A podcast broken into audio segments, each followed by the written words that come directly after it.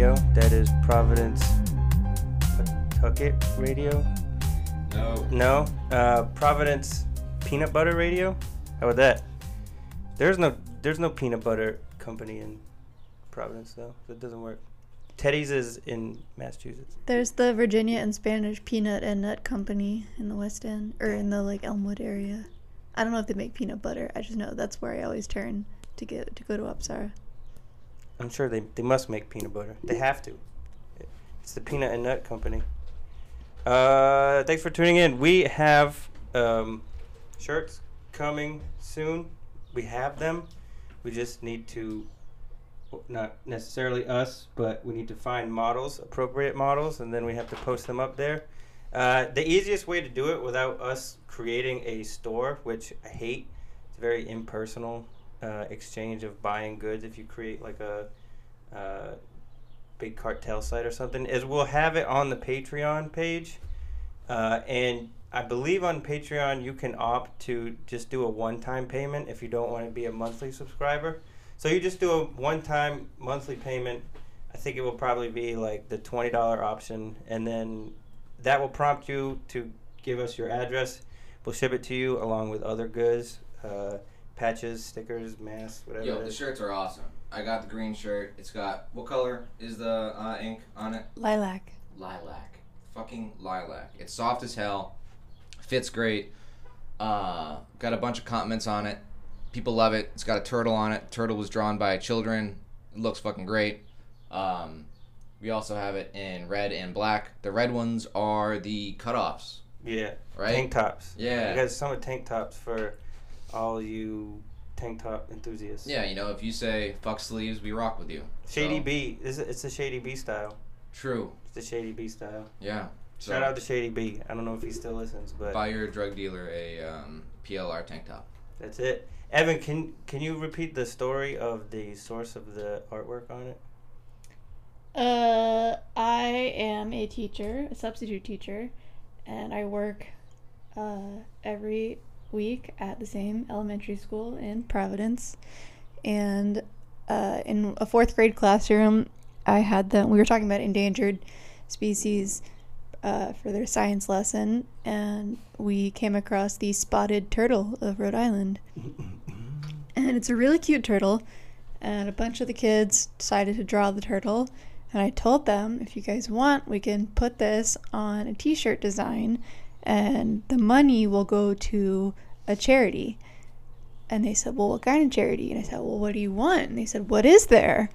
And I named a few, saying, You know, these people help out folks who don't have anywhere to live. These people help out, you know, gay people. These, this group helps out animals, you know, whatever. And the kids said they wanted the gay one. So we are partnering up with Youth Pride in Rhode Island to uh, give them the money. So if you buy a shirt, that money will go to Youth Pride, and I get to report back to my fourth graders and let them know how wonderful their uh, what is it their their uh, contribution has turned out to be. Their mutual aid.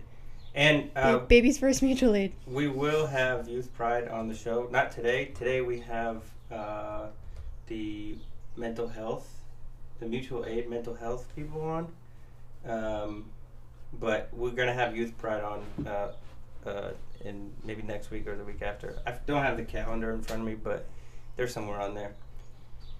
So, pick up a shirt when you see them out there, uh, and then I'll I'll see you on the street wearing a PLR shirt, and I'll know that you and I, whoever you are, listener, we'll get along. You know what I mean? Not necessarily just because you bought something from us, but because I know your politics then.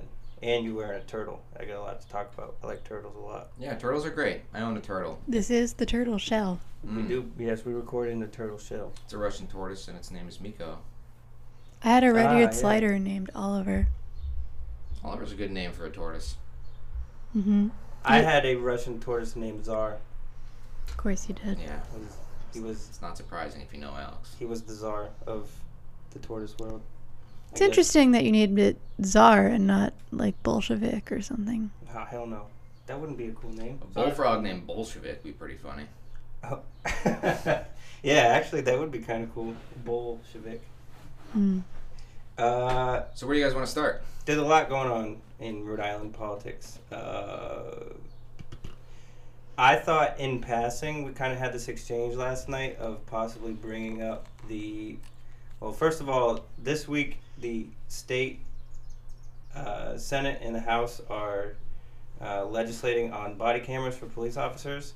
We have we have brought this up before, uh, and there's not really much that we could tell you to do from now until then. Um, well, by the time this episode comes out, the window of opportunity to sign up to talk against this is going to be extremely small. It's going to be at 4 p.m. on Sunday, which is uh, today. So you will not get the chance, if you just hear about it through here, to sign up and talk about it. However, let me tell you that you probably wouldn't have made a difference in the situation anyway. Uh, the amount of people that want this are just, you know, a quick list. Uh, McKee, um, the Attorney General, uh, Shekarchi, Senate President Ruggerio, um, Acosta. You have the Representative Joe Batista, the President of the NAACP, John Vincent. Basically, everybody um, has been working on this for a year. And if you would look at this whole situation about how Providence has dealt with police over the past year and how tensions have really kind of bubbled up and created a lot of stresses in um in our everyday life with all the protests that we've had, all of the um, terrible interactions with police that certain people have had. Um, you could see that this is a solution that they were definitely going to throw at us is body cameras. This is a way for them to try to legitimize the relationship between um, the police and citizenry. They believe by casting a light to record um, the interactions that police have with people, it'll kind of make police more trustworthy. And there are a lot of studies that have been done on this. Um, they found that citizen complaints have gone down with body cameras. That's mainly, in my opinion, because police tend to behave better when they know that they're on camera. Um, they found that police were more likely to interact with people when they were wearing body cameras. I think that having a body camera made them feel a little bit safer in some kind of way when they interacted with people. So I think that this will create opportunities, more opportunities for police just to, you know, fuck with people in general. Mm-hmm.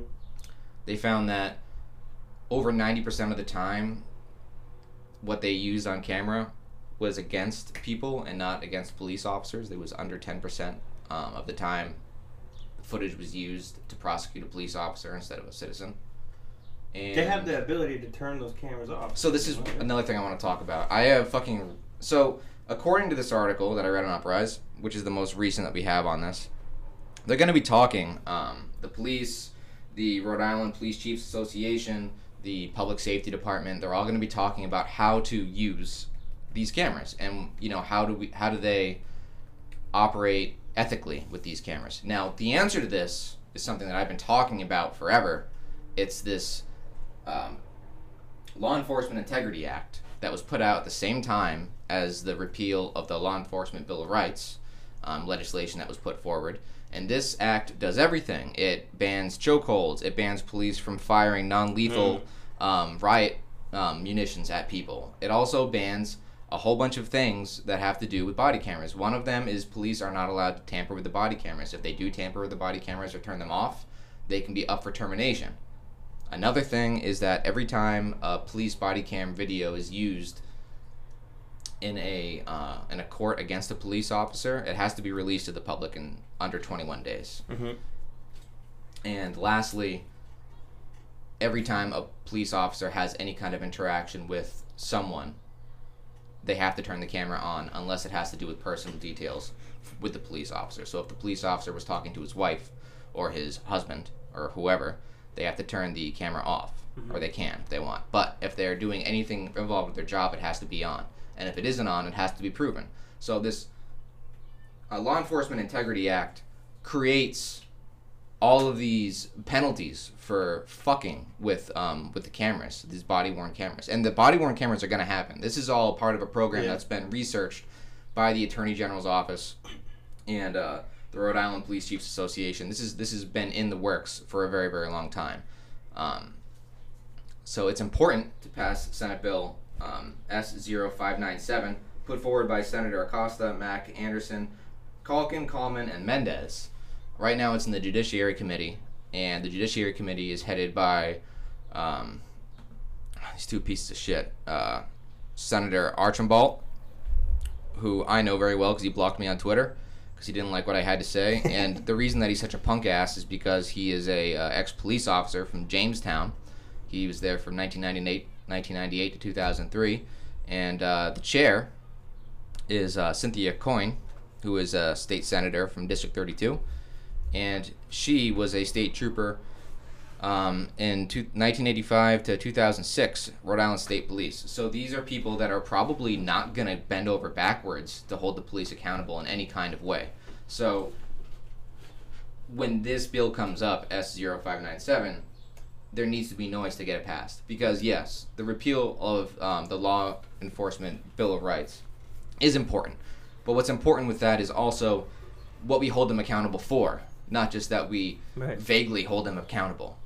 You know, passing that isn't going to fix all these problems of um, uh, police behavior that that's very detrimental to people on the street and you know in their lives. So there's no attention on this on this integrity act. I don't know why. This answers a lot of the questions with body cameras and other problems that we have with the police in Rhode Island. And also if this is ignored and they just use the, if they just go to the uh, public safety department and they and they have like this new um, committee on how to work with the police with body cameras and that kind of thing, it will not have as severe penalties as this integrity act entails. This integrity act entails things like firing them for fucking with the camera. Yeah, I think I think what we're like dealing with here is first of all the the passing of the body camera legislation as itself Yeah, seems like a an excuse to allocate funds to the police it's going to that be they three can million dollars. that they can mask as body cameras. But Well, they probably will use it as body cameras, but if this works, this will just be a way for them to say, "Hey, we're legitimate," yeah, and then they're gonna ask for more money for other things too. and then B it seems like these politicians just think that if the cameras are there, then that means that accountability will show up by itself.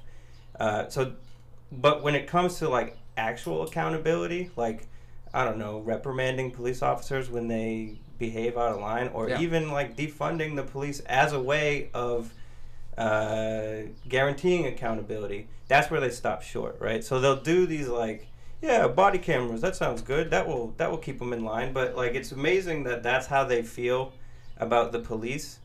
Uh, but they're certainly more willing to go more. Uh, I don't know the word capricious measures with like homeless people, for example. Uh, they they will they will uh, whip the hell out of homeless folk uh, to get them in line, to get them to do what they want to, literally take away their house from them. Uh, but when it comes to the police, it's like, oh, let's just try this and see if it works. And Well, the political apparatus doesn't want to give up any kind of power, and that's solidified by having the police. So them defunding their only defense from the people is that's not going to happen. So this is a capitalist solution, a materialist solution. And all of them are ex-police officers too. If you Yeah. think that a police officer, an ex-police officer or current, whatever, uh, ha- would ever it would that it would ever be in their interest to like Totally. punish or hold their fellow police officers accountable, you're a fool. Like doesn't matter if current, past, or future police officer.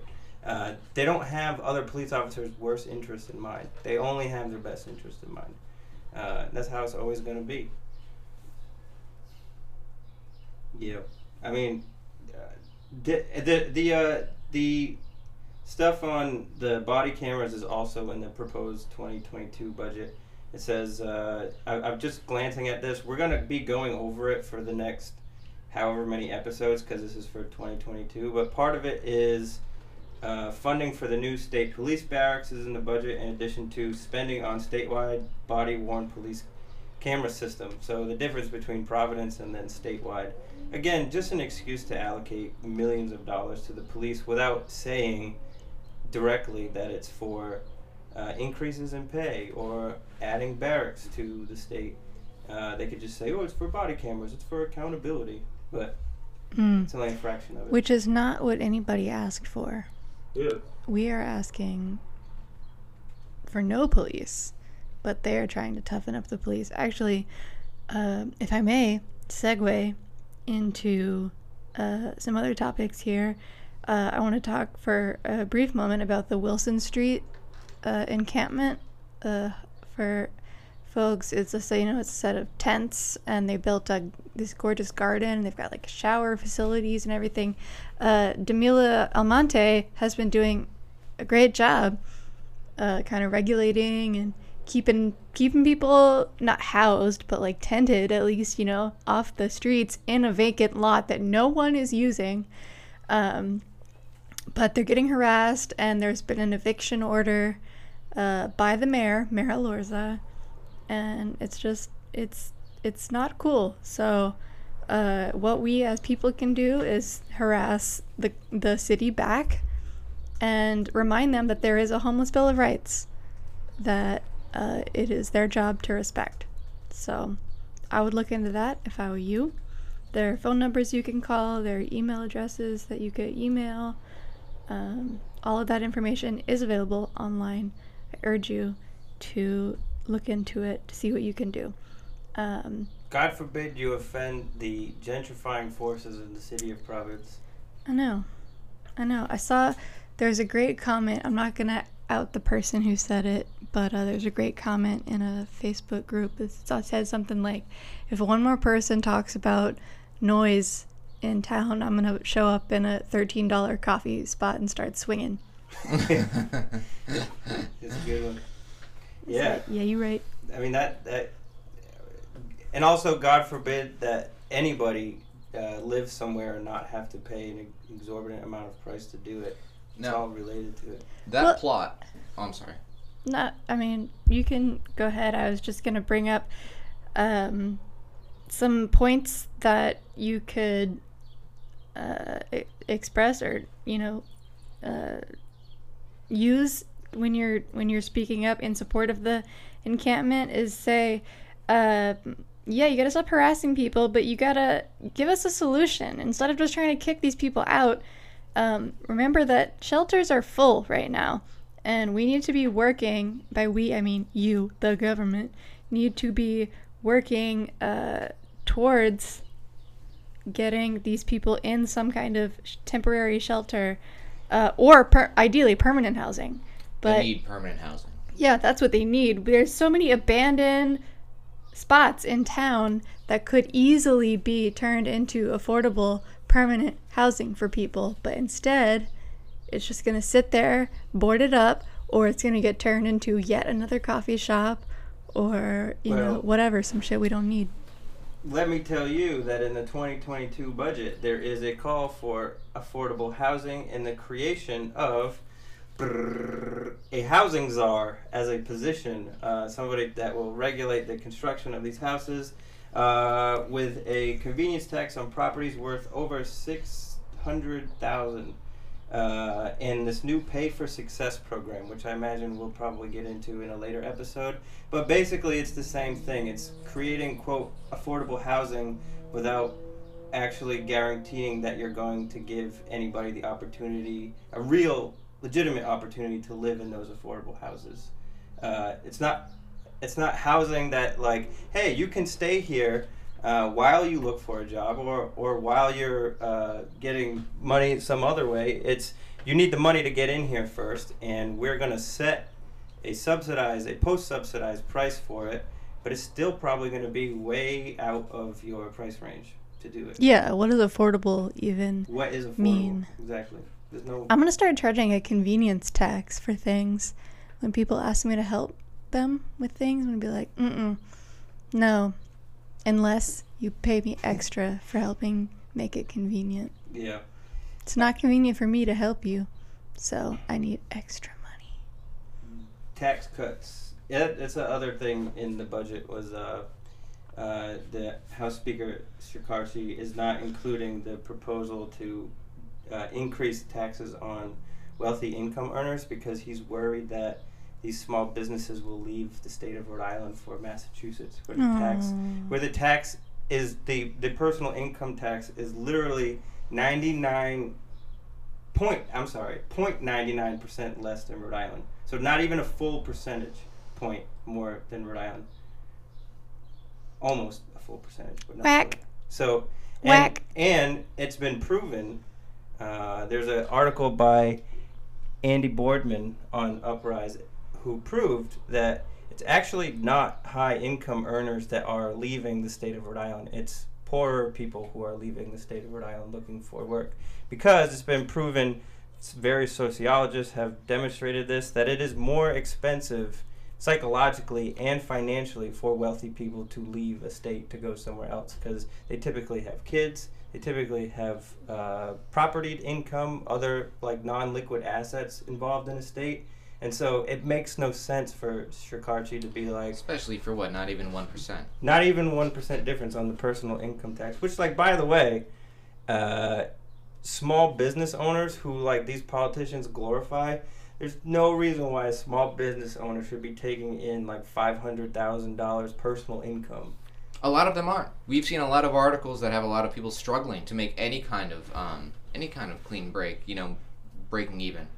It's extremely rare, especially now. You know, as things start to open up again, that might change. But people are really hurting right now, especially um, businesses that aren't in gentrified parts of Providence. This one, so this this is a quote by Shekarchi that's on Uprise. It's ridiculous. So we're we're not talking about like the people that own some of the wonderful like coffee shops that we love in town. We're talking about uh, quote is, "I don't want to drive business out of Rhode Island." I talked to a business in northern Rhode Island, and they were very, very concerned with the so-called tax the rich. It was a big, large insurance company, and he's like two, three miles from the Massachusetts border, aka he's in Providence. It's a big insurance company. These are the people that are making almost five hundred thousand dollars personal income, just based on insurance, based on charging people insurance. And these are the people that Shekarchi is worried are going to leave the state, and it's been proven that they don't because their insurance company is also tied in with people who pay insurance for the state of Rhode Island. Uh, they have families. They have you know uh, probably big mansions or something like bigger houses, multiple properties in the state that they rent out. It's just kind of another one of those boogeyman arguments that like we can't tax the rich because then they're going to leave. There's no Yeah. evidence about that. Um, but you know maybe Patricia Morgan can generate some some bogus evidence if she wants to. Oh, speaking of Patricia Morgan and critical race theory, um, Oh God. no, no, My no, no, blood pressure no. goes up every single This time. is, I know, right? This segue is gonna go into talking about Juneteenth, which was yesterday. It was observed yesterday, June nineteenth. Um, I just want to take one small second uh, to educate those who don't know what Juneteenth is, because it did become a holiday, an official holiday, uh, thanks to Joe Biden. He's another thing that nobody asked for. We asked for, you know, abolition of police. We asked for a lot of other stuff. We nobody asked for Juneteenth to be a, a holiday. However, now it is. Uh, so a lot of white folks got a paid day off yesterday. Uh, good for them. And uh, so I just wanted to remind you that Juneteenth is not in the same way that like if you say Cinco de Mayo is Mexican Independence Day, it's just that's, that's so incredibly just wrong, just incorrect. Uh, Juneteenth is not like Black Independence Day or anything. It is, uh, it is the day that uh, uh, in Texas the uh, formerly enslaved people were notified that they had not were not any longer enslaved, and I believe it was two years after the Emancipation Proclamation was signed. So if you're saying Juneteenth is the day that Lincoln signed the Emancipation Proclamation, that's that is incorrect. That is inaccurate. Um, It's the day that black people were freed. yes, that's the day racism ended. Yeah, according to Joe Biden. Yes, black people, all just all of them just became totally free. Um, I mean, this is a it's a revered and important and somber day for a lot of folks, um, and so it's it's kind of strange that now it's a a holiday where a lot of people who don't understand and people who like probably are racist or at least benefit from white supremacy are going to be continuing to benefit while black people are still struggling to uh, survive and to have their civil rights. Critical race theory is being banned in schools. So we can't teach about Juneteenth, but we can have the day off for Juneteenth. Um, you know, people are still dying. People are still being murdered by police. Uh, you know, all these all these other terrible things are happening, but at least Juneteenth is getting recognized by Joe Biden. Thanks, Joe. I saw a tweet. It was um, by a lawyer who was talking about how terrible it is that on Juneteenth the courts are closed. You know, so you have all of these privileged people that are going home and having a paid day off, while people of color that are imprisoned right now, you Mhm. know, don't have the opportunity to go to court to speak their case Yeah, Mhm. that's a good point. uh, on Juneteenth. So happy Juneteenth, incarcerated people who are still under the uh, the heel of systemic oppression in the United States. Yeah, it would be cool if reparations could happen, but There needs to be structural changes to this country that makes well, yeah. yeah.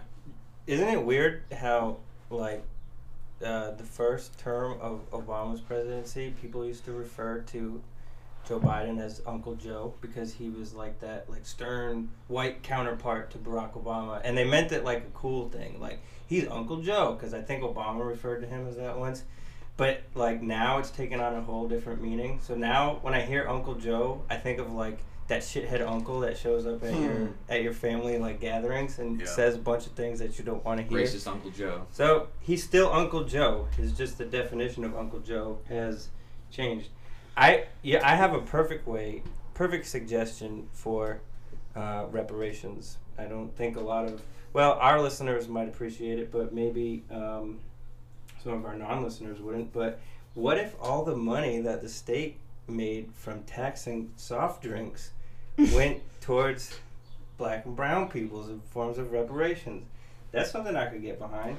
I don't know how I feel about the soft drink tax. To be honest with you, I, I haven't. I haven't even heard about a soft drink tax. It is not happening because there's not enough people. I just read this today. There's not enough people, uh, not enough politicians who support it, but it is in the air to to have that happen. Why don't we just fucking tax people that make over five hundred thousand dollars a year of personal Right? income? Man, this is what I was saying when we talked about it. I think taxing sodas is is classist and gross. Um, and I think it's I think soda out of all the things we could be focusing on, soda just seems like such a ridiculously like minimal thing. It's the paternal state. It's the same reason that they tax cigarettes. It's because there's a And ban menthols. And banning menthols, this idea that like if something is scientifically proven to be unhealthy for you, then it's on the state's responsibility to make it make it less likely that you're going to engage in it. Uh, I do think that there is an aspect of it that is classist, but I also don't want to assume that only uh, less wealthy people consume sugary drinks. Wealthy people definitely consume sugary drinks. Yeah, but But they're not hurt by this tax. Right, they're not hurt by Right. the tax. Right, exactly. That's why I don't I don't have like a solid formulated opinion on it. I don't know how because I also just generally support taxes as long as the money is going to the right place. But as you both suggested, uh, taxing soft drinks is probably the last priority. It should be at least. I mean, like taxing rich people is probably number It's like one. they, they all sat around a table and they were like, "Hey, anyone here like soda? No. All right, let's tax soda." No, they were having like a they were having a lunch and nobody ordered a soda. Everyone just got like beer and water, and they were like, "Hmm, if you guys don't like soda, then maybe nobody should like soda." and then they decided to tax it. I have no idea. You can't there's make this so shit up. many It's there's so many just gross things that people do in the name of health you know we the the soda tax conversation between alex and i the other day led to a conversation about fat phobia in the medical community and how doctors will just look at you know a fat person and be like all your problems are coming from the fact that you're fat and it's like man that is just so uh, reductionist Yeah. and and terrible Yeah, a lot of doctors won't even go further if they just see your that's weight. it they'll that's all just- that that's all they'll do hmm That's all they'll do. Anyway, Definitely. anyway, back to back to topics related specifically to Rhode Island politics. Um, I also wanted to bring up. So we talked last, I think it was last episode about the Nonviolence Institute. So they have been awarded um, a buttload of money. I think five hundred grand. Yep, that was in May. Um, And so, like I said, they even though all the dudes in suits got together and were like, "We need to tackle this and that," um, they didn't really have a plan. They, that's all they said. They didn't go any further. That's all they said was like, "We need to do this," and then they got a bunch of money for it. Um, so the group Dare, Dare PVD, uh, they uh, wrote an open letter, which uh, you can find online. You can read it. It's an open letter of community members and organizations uh, calling on the Nonviolence Institute to distribute that 500 grand um, directly to the families of people who have been impacted by the shootings that have been going on. So, ra- so they've been the Nonviolence Institute has been getting all this recognition for their work, but like I don't know what work they're actually doing, Mm. but uh, that's a ton of money that could go a long way in terms of community support and uh, the things like legal expenses and medical help that these young people could be getting. And I'm talking young people, like teenagers, right? So uh, I think that it's the it's almost like I think it's the very least that the Nonviolence Institute could do.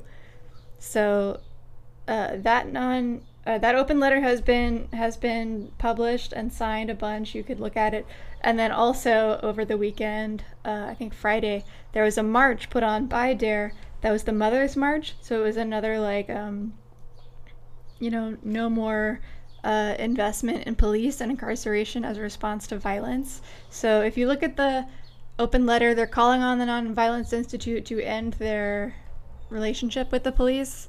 And Yeah, there's a police officer on the board.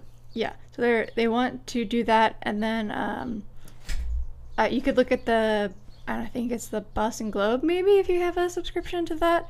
You can look at an article about um, the the open letter and the rally that happened. They marched to the Nonviolence Institute on Friday, uh, so that they could, you know, say this is what you got to do. This is what the community is asking for. Yeah.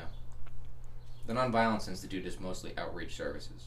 So what they're doing is treating a symptom and not the cause. Right. They even say the the language that is used about gun violence is put on individual people, whereas uh, it's a structural and systemic issue. One hundred Obviously. percent. Of course, 100%. yeah. But they'd never say that because it would also in- jeopardize their funding, which like a first step is making sure that that where that money is going is transparent. That like people can see where that money is going. Which I don't doubt that like I'm sure the money is going to like some good causes, but you should at least be transparent about it. Uh, with, at least that's my perspective. But they'll never.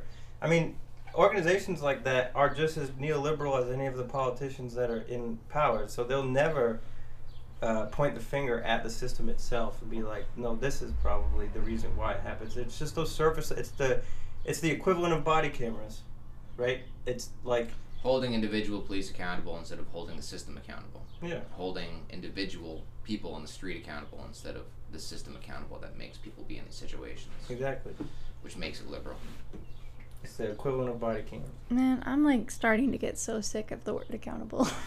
it just like Accountable. doesn't mean anything to me anymore unfortunately you know there's all there's always like a word that you say you say it over and over and over and over and over and it starts to lose its meaning Mhm. that's where i'm at with that That's what a lot of words for me.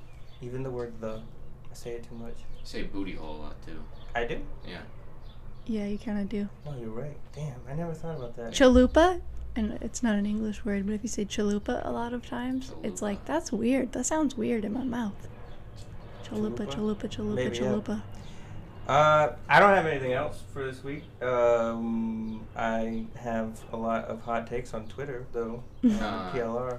I wish I could have comment about the trans and dyke march that went on on Friday. I didn't know about it until after it happened. Hello. Yeah, I didn't see anything. I don't know what trans smoke signal I was supposed to see, uh, but it didn't. I it didn't get to me, so I didn't see it, uh, and I'm really disappointed because they're, the pictures looked really cool. But maybe next year.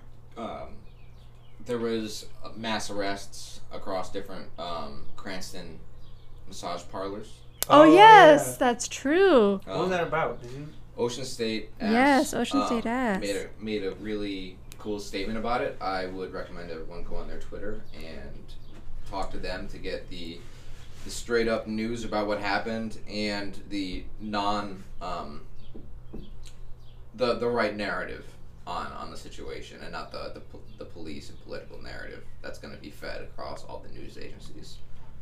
So Ocean State ass. Were they primarily? I don't know if you know, but were they primarily like non-white owned massage parlors? I think I heard that they were um, primarily Asian, Asian. people. Mm. Here, I'm. I will go ahead and read the Ocean State uh, statement. Uh, arrest is never the answer to human trafficking. Ocean State Ass stands with those impacted by this week's 11 arrests at local spas and denounced the increasing surveillance and punishment of migrant workers in Rhode Island working within uh, informal economies. Spa raids and arrests are never about providing various uh, resources that will help them escape the situation that was imposed on them. This is what the Cranston police chief said. And are very much about using whatever means possible to surveil, detain, and exploit spa workers. Spa workers involved in sex work and spa workers not involved in sex work deserve safe working conditions free from the threat of arrest or detainment. We see the carceral system as an extension of white supremacy, and as we see mounting violence against Asian and Asian American communities throughout the U.S., we urge Rhode Island to stand in solidarity with local spa workers. We advocate for migrant worker migrant workers' voices to be centered in what their needs are, and we will be updating when we hear directly from those impacted by this week's arrests. So, uh, if you're not already following Ocean State Ass, please do that so that you can get updates And on find out ways this to help these situation. And yes, exactly. We're also uh, we're talking with Ocean State Ass right now to try to get one of them uh, to come on uh, anonymously. Uh, not necessarily to talk about that, but to talk about themselves and, what they're about. Um, yeah. So uh, I don't have anything else for this week. That's all I got. We uh, the next segment of the show is an interview. Um, uh, so t- tune in for that, uh, and keep an eye out for the T-shirts. And then we also have all the other merch that's already on the Patreon. Uh, we were at a show last night uh, in Middletown, Rhode Island, and some people shouted out PLR podcast. So if you're listening, thank Hell you. yeah. We, we I heard you. I recognized you. I think that's what my response was. I think I just said hell yeah and just walked away. Because I, I I mean when people like will yell that at me or like or point it out to me, I don't know like how to respond. I'm like, oh, you Mhm. kind of you, you cut me off. That's when you gotta pull a sticker out of your pocket and throw it like a ninja star. Wow. I had stickers with me, Oh. and then when I got in the car and drove away, I was like, damn, I should have given them You should stickers. carry around patches if someone, you know. I do, but I forget that I have them like, in the moment because the pressure's on. I'm not like. If you see Alex and you shout out PLR and he doesn't have stickers or Free patches, merch. then he has to buy you a coffee. That's the A thirteen dollar coffee. Yes. All right. Uh, wait, where do you get it? Thir- oh, Starbucks or something. You can get I- like a latte. Uh, like anywhere on Wickenden Street. Yeah, probably. Thirteen dollars for a latte.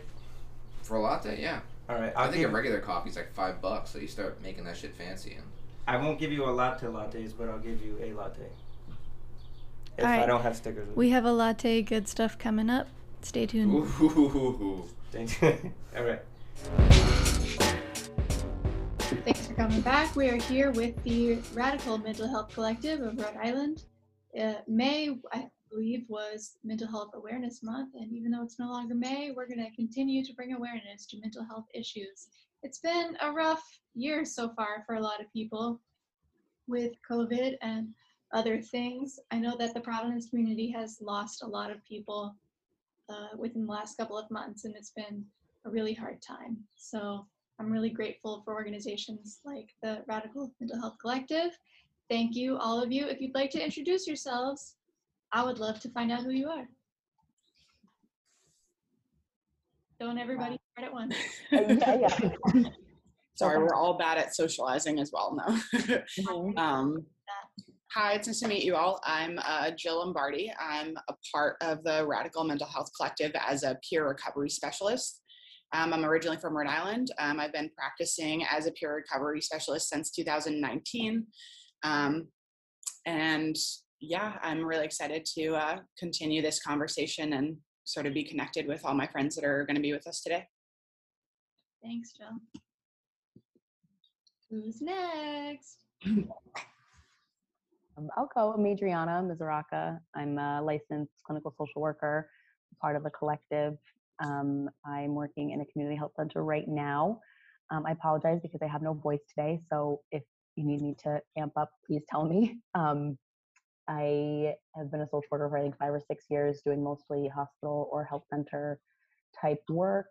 Um, and so the collective is new to me. I'm very happy to have stumbled upon it uh, in winter, I think, and happy to be here. So thanks to you guys too. Welcome.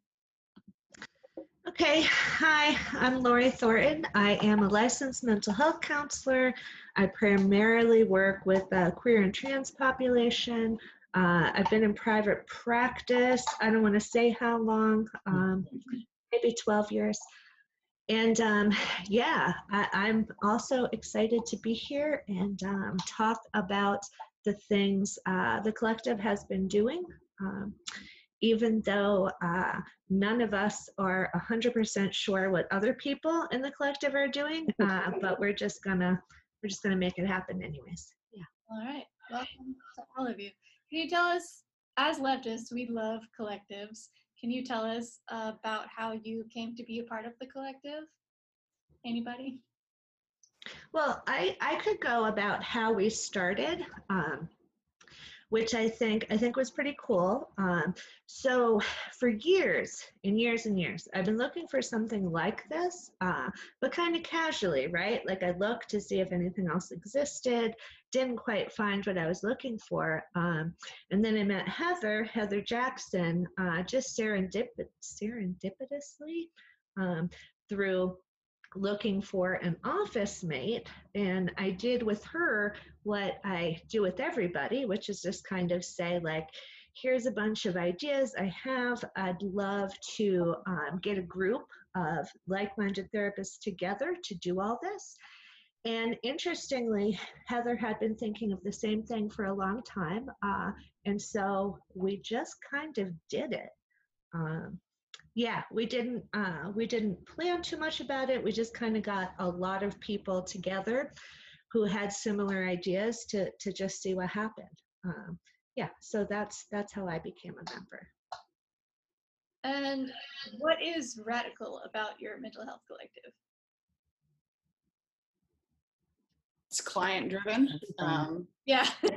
That is the most radical part about it. Uh, yeah, I think the the biggest, or from what I see from attending the meetings, um, is that we are all really worried about sort of personal autonomy um, and how that intersects with mental health, how that intersects with recovery, how that intersects um, with just our daily lives and how we uh, manage our quality of life. And so, um, yeah, I think that uh, that is sort of the difference between starting a nonprofit and starting a collective is that like um, we have a lot of individual autonomy, as you guys are well aware of, and uh, that has sort of um, given us a lot of space to have a lot of projects going on. Um, like Lori said, not all of us are 100% on the same page or wavelength with all of our projects yet, but we're also operating from about half a dozen states.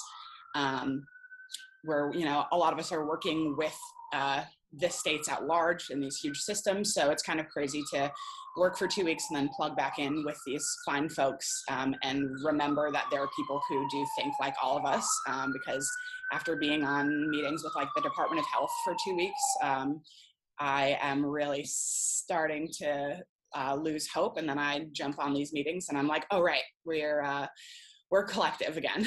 Mm-hmm. When you when you say autonomy, is that what you mean? Like autonomous from the the institutions that preside over like uh, social work in general? Um, that's what I mean. Uh, that is definitely why I separated from a couple of the organizations that I had been working with for the past few years, um, is because everything is starting to become very mandated. Um, my work personally intersects with um, folks who are coming out of incarceration, um, and it has been a real struggle to get folks the help they need because half of the time um, it's a judge forcing them to go sit in on these meetings, uh, meet with therapists that they did not choose. Um, and it it really strips the basis of what we're trying to do away from the client and makes it all for the the logs that I have to sign that you went to NA at the end of a week, right? And so I'm sick of sort of reducing folks to how many tasks they're able to accomplish in a week. Um, I I no longer really want to like manage folks as a case. I I kind of want to just be able to give them some resources and be able to champion them longitudinally instead of being like, well, the judge says we're here together for six weeks. You can either stay clean or I can either send you back to jail. Um, you choose. So you guys, you provide services then to people.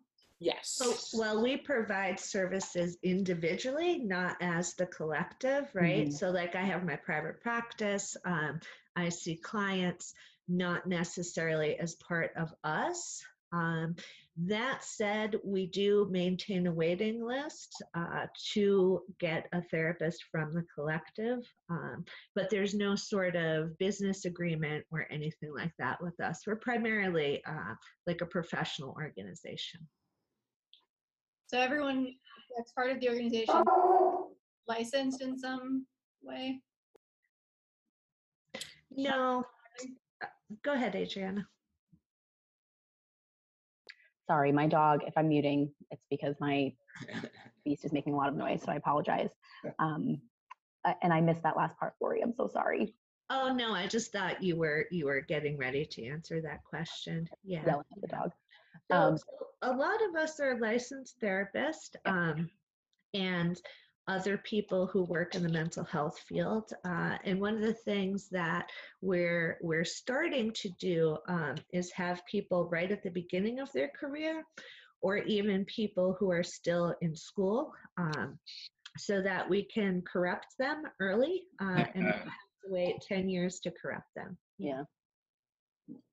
There's a lot of choice in the collective. Also, just to, I think, just to echo the part of the radical piece, um, working in mental health, whether it's peer based or clinician, um, it is so bureaucratic and so structured and oppressive in so many ways. And so there, there's no hierarchy in the collective. Everybody has their own projects. Um, everybody kind of does runs what they want. You contribute as little or as much. So that is very different from any collective or group uh, or any organization I've been a part of. Um, so this felt most unique. I don't know if anyone else had, you know, kind of similar experience, but um, as far as like mental health, I think this is unique for Rhode Island anyway, because you you do what you want, you let people know, um, and it is client driven, right? And everything is pretty transparent, like on the website or as the as members or as clients like every it's just everything starts as a choice which can be fundamentally different from how everything in mental health field works so ironically So you offer, um, I, you've mentioned there's some some therapy and then some recovery. Oh, hi, puppy. There's some recovery services. Uh, is what what else is there? What else does the collective offer? Um, yeah, so I um, have like a weird space, and I have like one foot in the this collective, and one foot there's a, a sister collective um, just for peers and peers in recovery and stuff like that. Um, and we define recovery as anyone who is um, recovering from mental health, um, recovering from substance use. Any, it's a pretty broad umbrella term. Um, but yeah, um, so they're two sort of totally separate organizations. Um, a lot of the folks that are in the peer recovery space are um, seeing some of the therapists that occupy the uh, this recovery. Uh, I'm sorry, this collective. Um, and so they're to, to keep it ethically sound, it's pretty separate. Um, I am in an interesting position where I am I've been certified for a few years through the state, and so I'm trying to continue my education to become um, a mental health uh, clinician. And um, but I'm also in the peer space, and I also hold, hold space as someone who's sort of like went through these programs. And so, um, yeah, it's really interesting to see that uh, once Lori and Heather sort of put this together, um, immediately there was a sister peer group that has been forming, um, and they have it's pretty much anyone who the local NA, AA, um, and just like mental health uh, recovery groups uh, don't cover. A lot of queer folks, um, a lot of trans folks, uh, non-binary folks, a lot of folks that um, are recovering from substance use but still use um, medicinal herbs like cannabis um, and so they're not welcomed in the na space um, here traditionally um, they're starting to sort of carve that out and so um, i get to kind of work with them and sort of like make some events and meetings um, we have like our whole whole server for them we have uh, like it goes pretty far beyond Rhode Island. Um, and so it's really cool to be a part of that. Um, but on the other foot, I'm hopefully going to be training with folks like Heather and Lori uh, very soon to get um, certified. And so it's it's been a really huge help for me through COVID to have um, sort of all this community kind of open up for me. It's made uh, I I do not do well in school, and so it's made sort of the long bureaucratic process of becoming a licensed clinician um,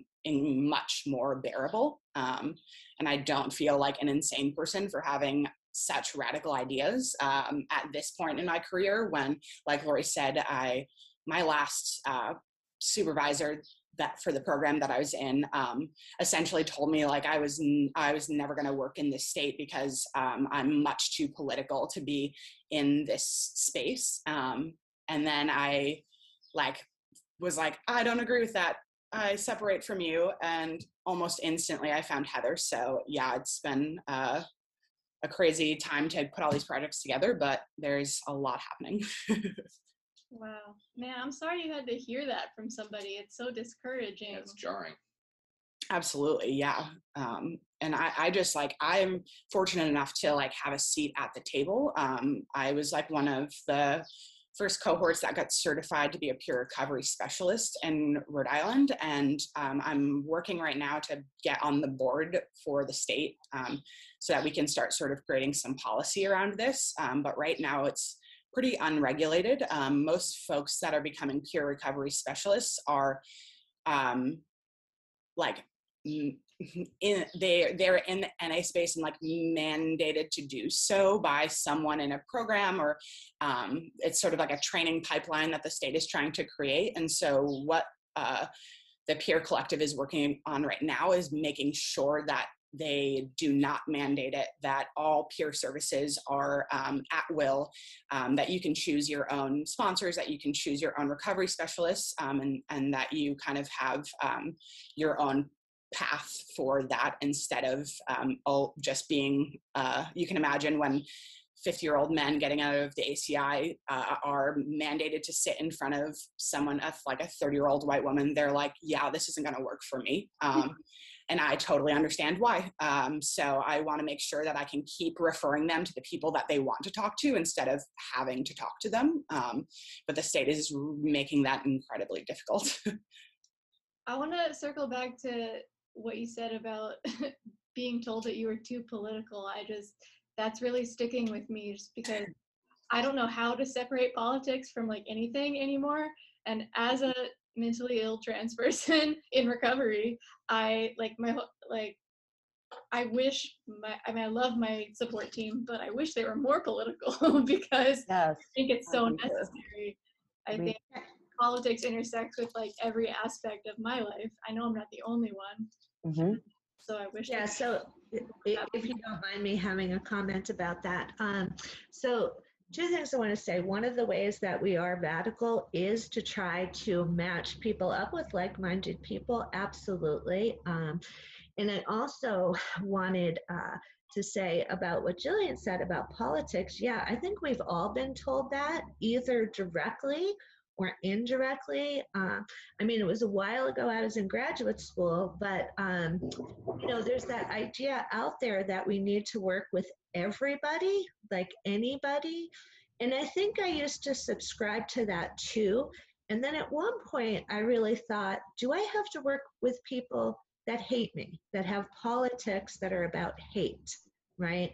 And um, and not just in general, but as a queer person, there's people with certain politics that are based in hate about me uh, and i think i decided i don't i don't need to do that um, and that was really uh, a turning point so yes even that indirect like we all should be able to work with anybody mm-hmm. um, i don't I don't agree with that anymore. I, I'm a human, right? Like I have a, a self um, that I can't let go of all the time. Yeah. Well, you're a cat person. I wouldn't say that you're human. Oh, I'm teasing you. I'm teasing you. I, I want to follow up also on what you just said about the um and I'm sorry I don't think I even know your name the holding the dog. I really, I, did we introduce? yeah, that's right. We had you introduce yourselves, and we did not introduce ourselves. I'm sorry. Terrible of me. I'm sorry. I'm Evan. I'm a headless person holding a dog. Yeah, I love that. Alex, and then Okay, I'm Andy. thank you. Sorry Sorry, because I I will refer to you um by name, but what Evan had said about being too political, I think um, we've heard that uh, too much. That I think that's part of the issue in the mental health field that we have been told that we're being too political, and so here we are in this dangerous place of oppressive mental health standards. Also, can I swear or? Oh, yeah, fuck Go for it. um, uh, just like the bullshit that is mental health field and how there's so many fucking parameters around everything and being to, walking on eggshells or being sure that you're not really you know including your own political beliefs in a session with a client and like since when is mental health not political right? Like it intersects at all areas of our life. So it wouldn't even like it almost doesn't even feel ethical when i'm providing care to feel like i'm suppressing parts of myself. Mm. To not be too political or or right like and we've talked about this in our in our um, collective meetings like we're all kind of the squeaky wheels at our jobs or have been right and that hasn't always worked out well for me but i'll continue to be so like so not being political i think is is more of a dangerous place right like it's the reason why we kind of are in i don't know um not think the lack of visibility is what got us here, right? right right um, So you're all very political people. We are a very political podcast. And I'm looking at your website and I see that you have individual debriefing sessions for um, abolitionists, protesters, and other revolutionaries for no fee. That's really cool. Can you talk about that a little bit, how that's done? those are the vent sessions i think right i think was that um a part of what you and heather started lori also Yes, yes. And this is one of those times um, where we don't necessarily know what other people are doing. Um, but I do know that when there were a lot of protests, we are kind of putting our number out there for that. Um, and I think that the, the phone number we have now, yeah, I'm sure that you can call that phone number for that kind of Yeah. service. Um, yeah. just to Yeah, check so- in Yeah, so basically, you know, one hour um, that it's not quote counseling, it's just um, helping somebody out if, uh, you know, if they're at a protest and things don't go well and they feel like they need to kind of talk with somebody, uh, then yeah, we're, we're definitely available for that. That's fantastic. That's really cool, y'all. That's a really important service. I'm really happy to hear that that is provided. Do you feel like you're mostly serving? Uh, well, actually, me open that up. What age group do you find that you're mostly serving? It's pretty broad. It's really broad, actually. Uh, I, I was thinking that we were going to hit a lot of the young folks who are very active right now in this in the city, um, but we're like. At least in the peer collective, um, like we have folks in Europe, we have folks um, in California, um, now we've uh, Arizona, right? um, we've got folks all over, and the age group that like there's no age or gender. It's just like wide open. Um, and similar to the uh, the trauma line, um, a lot of the folks I think that were calling and texting that um, are either finding um, clinicians through our collective or they're getting referred to the, uh, the peer group. And um, that's been really starting to sort of uh, fill out really nicely. They have a couple of meetings a week. Um, and I know I'm planning an event. Um, I'm trying to find some uh, locations around the city to host um, like a somatic summer camp. Um, and I do a lot of like art therapy. Um, and so it's just like folks get like a mystery bag of materials. Um, we usually doing it like an outdoor space. Um, it's sort of like a group therapy session, but much, much broader. Um, there's no, there's like a theme, but there's no serious directives. Um, everyone's sort of creating while they're talking. Um, and then it's just like a one and done sort of group two hour session. Um, but those have been those were something that i was doing pre-covid um, with a couple of organizations here in providence um, specifically for um, women and queer folks um, who did not have access to uh, therapy did not have insurance did not have uh, um, the means to sort of have any time to relax. And so we sort of like pushed therapy and some like relaxation time together um, and it was incredibly helpful for me. It was incredibly helpful for the folks that participated. And so i'm, I'm really excited to kind of get that going again now that we can see people Oh my God, we're kindred spirits. This sounds like such an amazing thing. I am historically an art teacher. I'm trying to go back to school for art therapy, so I'm really excited that things like that are happening. That's so awesome. So, well, do you want to join us? You want to come? you can work with Jillian and do the thing. I would love to. We'll hey. talk. We'll talk. um, so I think one of the, or my assumption at this point based on talking to a couple people and just having eyeballs. Um, I think a, one of the things that is uh, standing in the way of people getting help uh, is financial hardship, right? Um, so, what would you say to to anybody listening who is like, "Man, I want help, but I don't have any money. I don't have insurance. I don't know what to do." That is such, and that's definitely something we talk about you, you can't talk about accessing mental health without talking about the financial piece, right? Uh-huh. Um, so uh, part of that answer, at least for the collective, we um, do have dues that are kind of like based on individual preference um, and ability to um, eh, contribute, and the money in the collective goes to covering copays for people who are seeking therapy. Um, eh, that's part of the answer. The other part would be if you, so any community health centers or community mental health will always do either sliding scale or reduced fee or, or no copay. Like I know where I work, we nobody pays, um, doesn't matter. And so finding places really, and it does take a little bit of research, I think, unfortunately, um, or finding people in private practice who do sliding scales, um, which is phenomenal. I know a lot of people in the collective do, and maybe Laura, you could speak more on that. Um, but it does take a bit of of a search, if I'm gonna be honest, um, because it can be really pricey with or without insurance, and it absolutely should not be, but the unfortunate reality. So.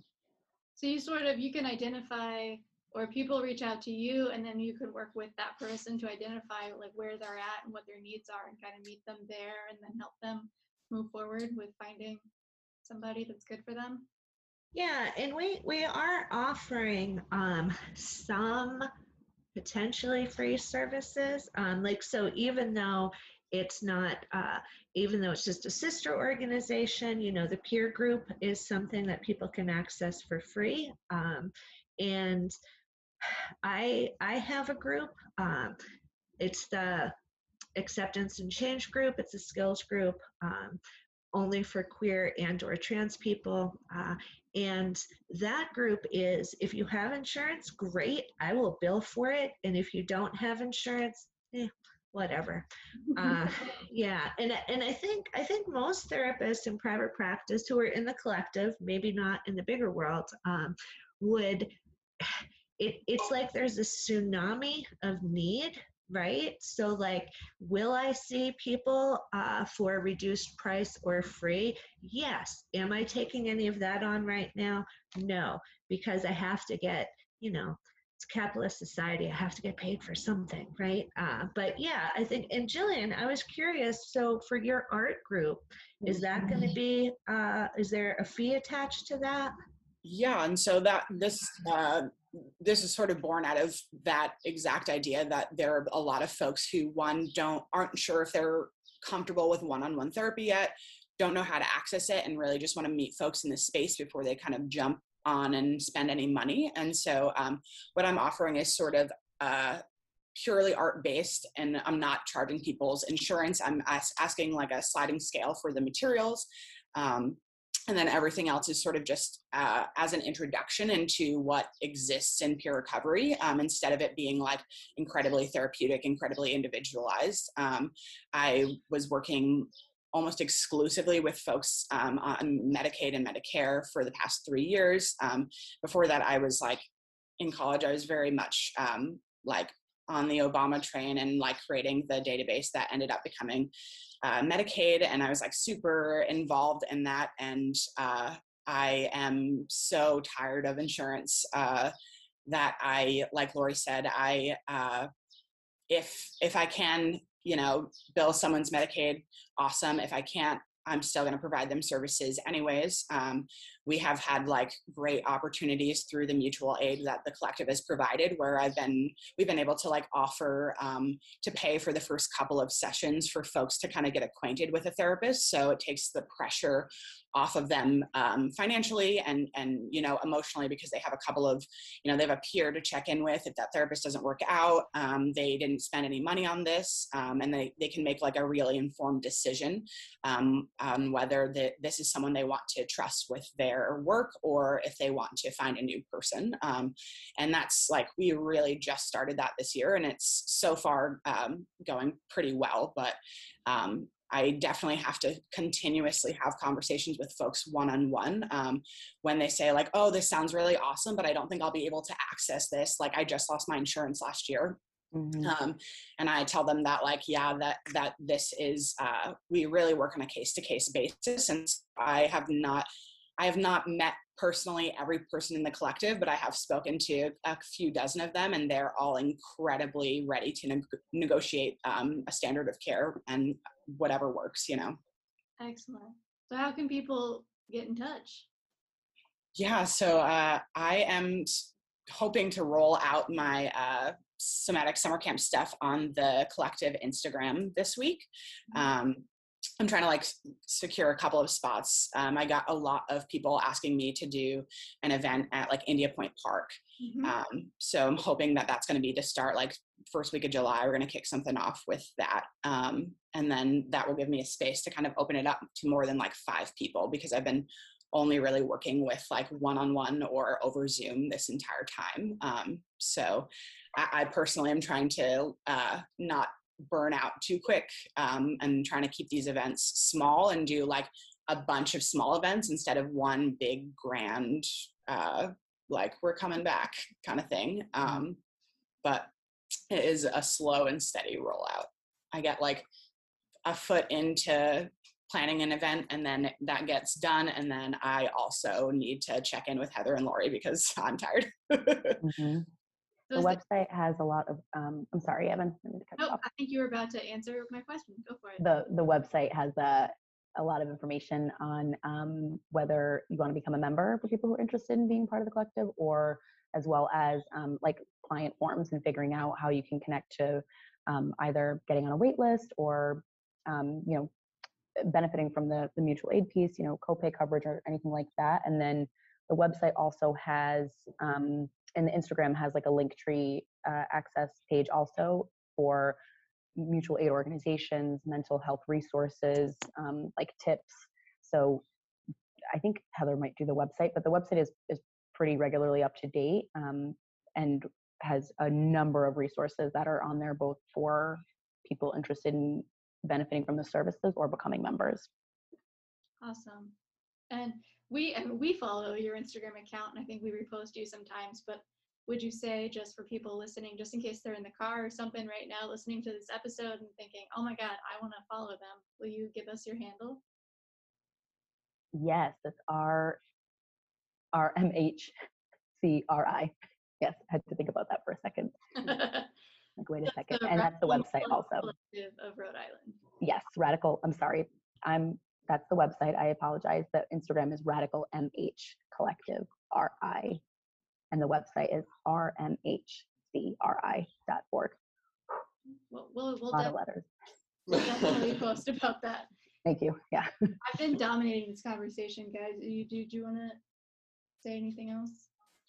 No, I think that all the the uh, core questions have been asked and answered. It It was a pleasure. I do have some fun questions. We have fun questions. Are you ready? Yeah. that uh, anyone. So I have some rapid fire fun questions. The first one being pancakes or waffles. Pancakes. Waffles. Waffles. Ooh. I'm a, I'm a pancake person myself. I'm a No, waffle. you're Plain not. You're a waffle person. waffle You don't even know who you are anymore. Perhaps you need a mental health provider now. We can help you work that out. Uh, yeah. lemon, lemon and lime. Lime. Lime. Hell yeah. Werewolves or vampires? Vampires. Vampires. Wow. Wow. All right. All right. I used to be on that train, but I got converted to werewolves recently. I read a lot of Anne Rice as a teenager. Yes. I'm from Louisiana, so that speaks to me very.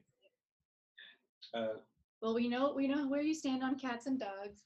Do you have a favorite Gatorade flavor? Orange. Ooh, ooh. Haven't heard that. I answered too quickly. I, I should have apparently said Gatorade is not our our collective choice. we don't drink Gatorade in the collective, Jill. Okay, no. No, but like everybody's had Gatorade, right? Probably blue.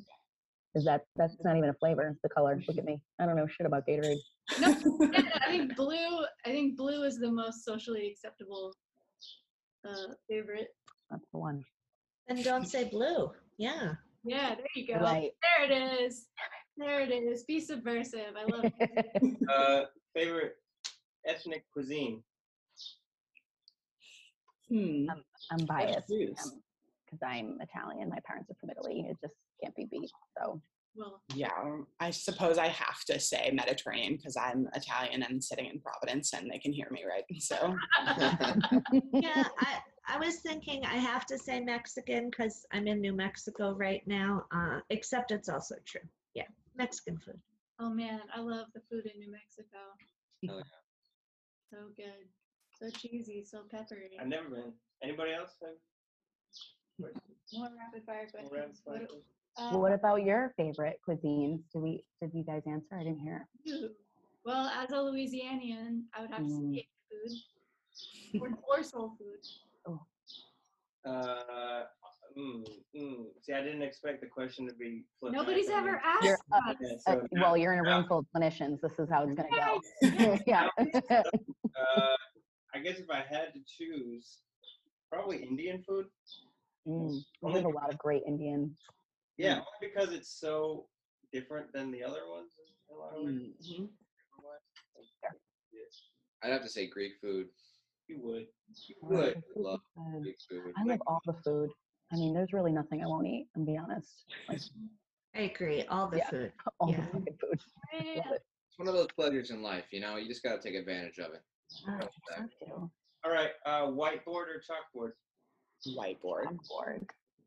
Ooh. Sticky tabs. Yeah. Yeah. It's so efficient, Lori. Yes. I still call I, it. I am not efficient. No. I can't even call it a chalkboard. I still call it a blackboard. But nobody, they don't use those in schools anymore. Everybody has They smart boards now. So the smart Mhm. boards. Oh, right. I didn't think of that. Uh, music genres? Music genres, maybe? Yeah, that's a good one. What do you listen to on your way home from an appointment? Depending on the day, I'm riding home in silence. And then I'm like, wow, I don't remember anything from my 40 minute ride. Was that a red light? Like, I don't even. Um, my go to is usually reggae of any kind. and That always makes me happy. Yeah. It's a nice diffusing genre. yeah, I also just listen to whatever music is the opposite of how I'm feeling at the end of what I was just doing. So if I'm leaving something super intense, I try to mellow it out. Um, sometimes they're super mellow down session, so I listen to something crazy on the way out. Interesting strategy. Mhm. Yeah, that's a great that's a great answer, Jillian. You're using Mhm. opposite action. Mhm. I'm Yeah. trying, I'm trying to implore those things that they taught me. Yeah, yeah. Um I I don't know. My music taste is very varied and recently I um started uh, attending to that drum noise that's like um, mechanical and tinny. And so I'm trying to find all the music that does not have that drum noise in it. This has been a terrible thing for me. Yeah. yeah. Well, that's, I mean, that self-awareness is crucial though. That's really cool that you can, you can identify exactly what it is that you don't want. Right, right. Absolutely. So- There's definitely like Like specific here? time signatures I don't want to hear at the end of a session. I understand. Yeah. Or lo-fi. I've been listening to a lot of lo-fi, you know, where, um, without words. That is Yeah. like my I'm I'm very overstimulated very easily and um I just like self-manage ADHD and so sometimes words and music is just too much like at the end of a work day, which kind of sounds dramatic, but I play those for my students all the time. mm, Lo-fi, hip hop, very, songs yes. do or yes. whatever. Yep. hmm Very soothing for my It- senses. Very soothing, but it's like it's got a good beat to it, so you're still, hmm you're still like enjoying it, but it's not super overstimulating. hmm Well, speaking of music, what have you got for us today? Um, yeah, so um, a band that I kind of grew up with, uh, Toad and the Stooligans, are out of Providence here. They've been together for a few years. Um, let's see. Um, do you, how do you want me or need me to uh, provide you the music? They, I asked them for uh, their Bandcamp link and they haven't gotten back to me yet. Oh, we got it. We We- found yeah, it. we- Oh, okay, you got it. We're savvy with that. with Just having stuff. you introduce them. That's all. Perfect. Yeah, yeah. Uh, is there a specific song that you like that you want us to play? Um, no, I'm. It's one of those rare bands that I listen to all the time, so I'm pretty uh, down for any of their music. Okay. All right. Well, we'll pick something. We'll pick something good. awesome. Thank you so Does much. anybody else have anything? No, no. Hey, thanks so much for coming on, What everybody. What did I say about this dog? He's so Thanks good. for having us. And So what's the dog's name? The dog didn't even get an introduction. This dog is Ozzy. Ozzy, thanks for having us. Also, what you guys do are great. Um, I like listening to your episodes. You're doing a lot of good work, Really? and it is much long overdue. And I'm I'm definitely grateful for the radio. So so Appreciate that. much. We will, uh, yeah, after I hit stop recording, I need to connect with you on this uh, art art camp situation because Okay. I'm really, really, really interested. And India Point is close to my house. So awesome. This is meant to be. Well, it's great to meet you all. it is, it is. Thank you. All right. And I, I'm sorry, just one quick last thing. I, I meant to mention this earlier that um, there will be like some upcoming um, collaborations with other mutual aid organizations and like fundraisers of sorts. So following the Instagram is definitely a good way to stay up to date on that because a lot of um, there's so many mutual aid orgs um, for a small city and they've been reaching out and we've been trying to connect. So just to, to put that on people's radar as well. Sorry. Yeah, yeah, absolutely. Yeah. Guys, if you're not following by now, you should be. So get on it. Say Don't do it while you drive. Do it. At a no, no, no. Yeah, when you're when you're in a safe place. Safe parked place. Mhm. Safe park place. All right, I'm gonna hit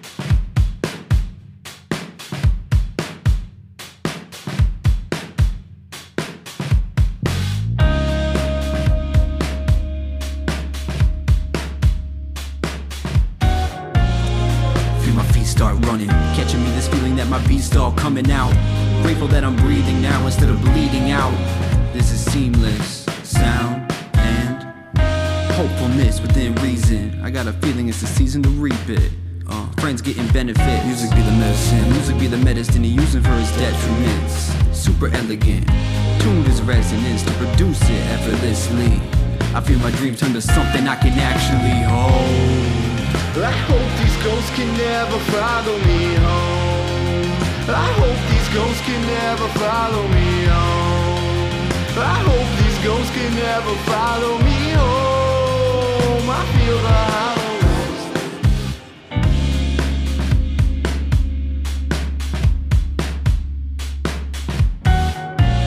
When I feel my mouth start running, someone cut the brakes and I'm downhill. Red light, and I'm downhill. Green light, and I'm downhill.